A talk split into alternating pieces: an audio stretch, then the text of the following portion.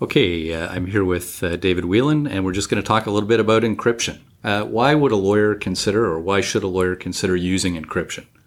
It was easy when lawyers had all of their documents and other information inside their firm. But now that they're starting to use electronic records and electronic files and send emails, uh, it's easier for people to get access to that information when they have sent it out of their office. It may not happen, but it means that there are, um, there's a greater likelihood that people will be able to get access to it.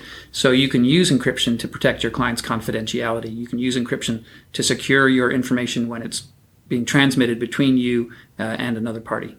And, and presumably, it would also uh, protect information that's stored on someone's computer, even if their computer's not actually going anywhere or the information's not being transmitted anywhere. Right, that's for sure. Uh, if you're using a wireless network in your office, you may not be aware of people who are trying to get into your office, and so you can actually make sure that the, the electronic records that are on your computer are secure against external intruders rather than the people who might be looking at them uh, at the data that you're sending across the internet.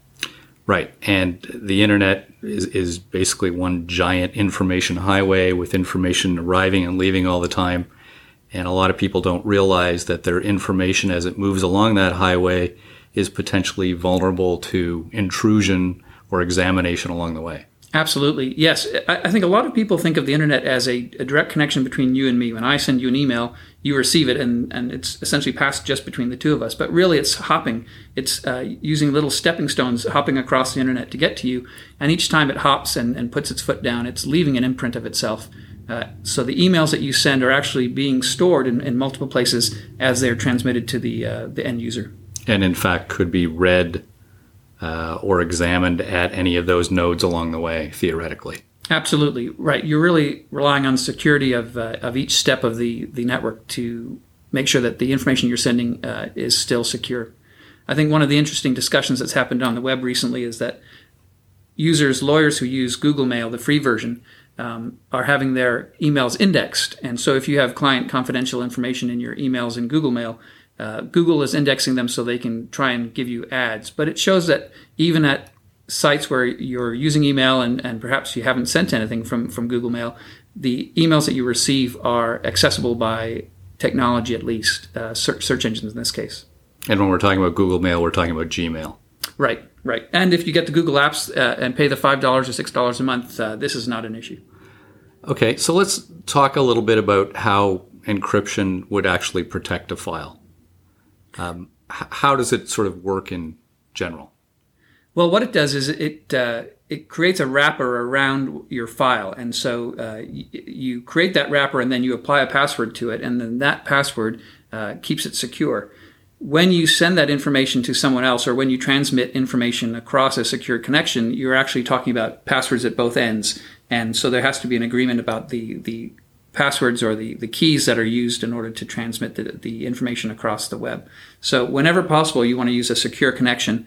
Uh, when you're in a web browser, your web browser location turns from HTTP to HTTPS.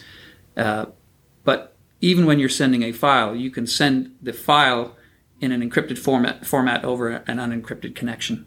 And that the HTTPS change is is to in theory, be a more secure or encrypted connection. Right. So instead of just having an encrypted file, if you think about a, the encrypted file being surrounded by a shell, uh, and, and that shell is encrypted, so it, it, it, makes the file inside it impervious to, to uh, investigation by people who shouldn't look at it. The HTTPS connection, um, the secure socket, uh, actually is a pipe, and so everything you transmit up and down that pipe is also uh, in a secured format and, and we're not going to get into this in this podcast, but talking about things like virtual private networks or VPNs is uh, one way of addressing that sort of private connection that you can have that's more secure than just using the open internet. Right. If you use HTTPS, you can actually just connect, or you can connect to websites uh, without having to worry about it. But as you say, VPNs have a lot more power behind them. Right. And so you can encrypt files on your computer. Um, I guess one of the downfalls of doing that is if you lose a password, you're never going to get that information back. Absolutely. Yeah, and and I think it plays into your strategy for how you use encryption in your practice. You can encrypt at the file level, so you just choose the files that you want to encrypt. Uh, and that puts a little bit of a burden on you to make sure that you are encrypting all the files that potentially could have confidential information. The other side of that is you can encrypt your entire computer, which includes your operating system and everything else. Uh, and in that case, when you start up your computer, everything is encrypted automatically and you don't really have to think about it. So that can help from the perspective of how much work you have to do to remember to encrypt your information. Um, but as you say, if you lose that password, then your computer's not starting because everything is within that encrypted shell. Right. Uh, and obviously, it's not a good idea to share that encrypted password. Uh, I know, or sorry, the password for your encryption. I know a lot of different uh, encryption softwares, some of which are expensive and some of which are free, offer you the option of creating your own password or having a system generated password. Um, any preference? Um, I don't think so. Although, if you make an easy password, obviously uh, that might be easy for you to remember, but also easy for other people to figure out.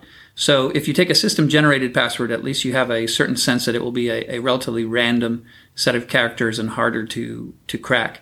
Um, but I, I tend to use passwords that are longer and a little bit more difficult but also ones that I can remember or uh, or keep ready to hand, so that it's easy for me to get into the information I want. I don't have to look up that password uh, in order to get access to my files. Right, and and maybe we can just talk about uh, password protection on a computer being different than encryption on your computer. Right, the password really is just like uh, like a lock to a door. Uh, people can get around that lock in, in other ways, but if you've got that password, then that allows you to unlock the door and get into the machine.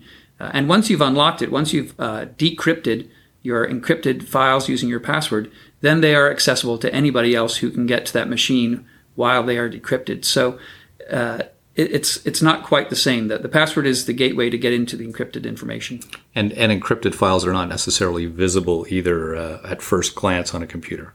Oh, for sure, right. Uh, you can hide them, and you, and because the encrypted content is essentially like a shell and there are things inside it, you can create uh, what's called an encrypted volume, which is really like a big bucket. And the bucket is the encrypted part, and then you can throw whatever you want to inside it. So you can have folders and files all structured just like you would on your computer, um, but all inside this encrypted uh, encrypted wrapper.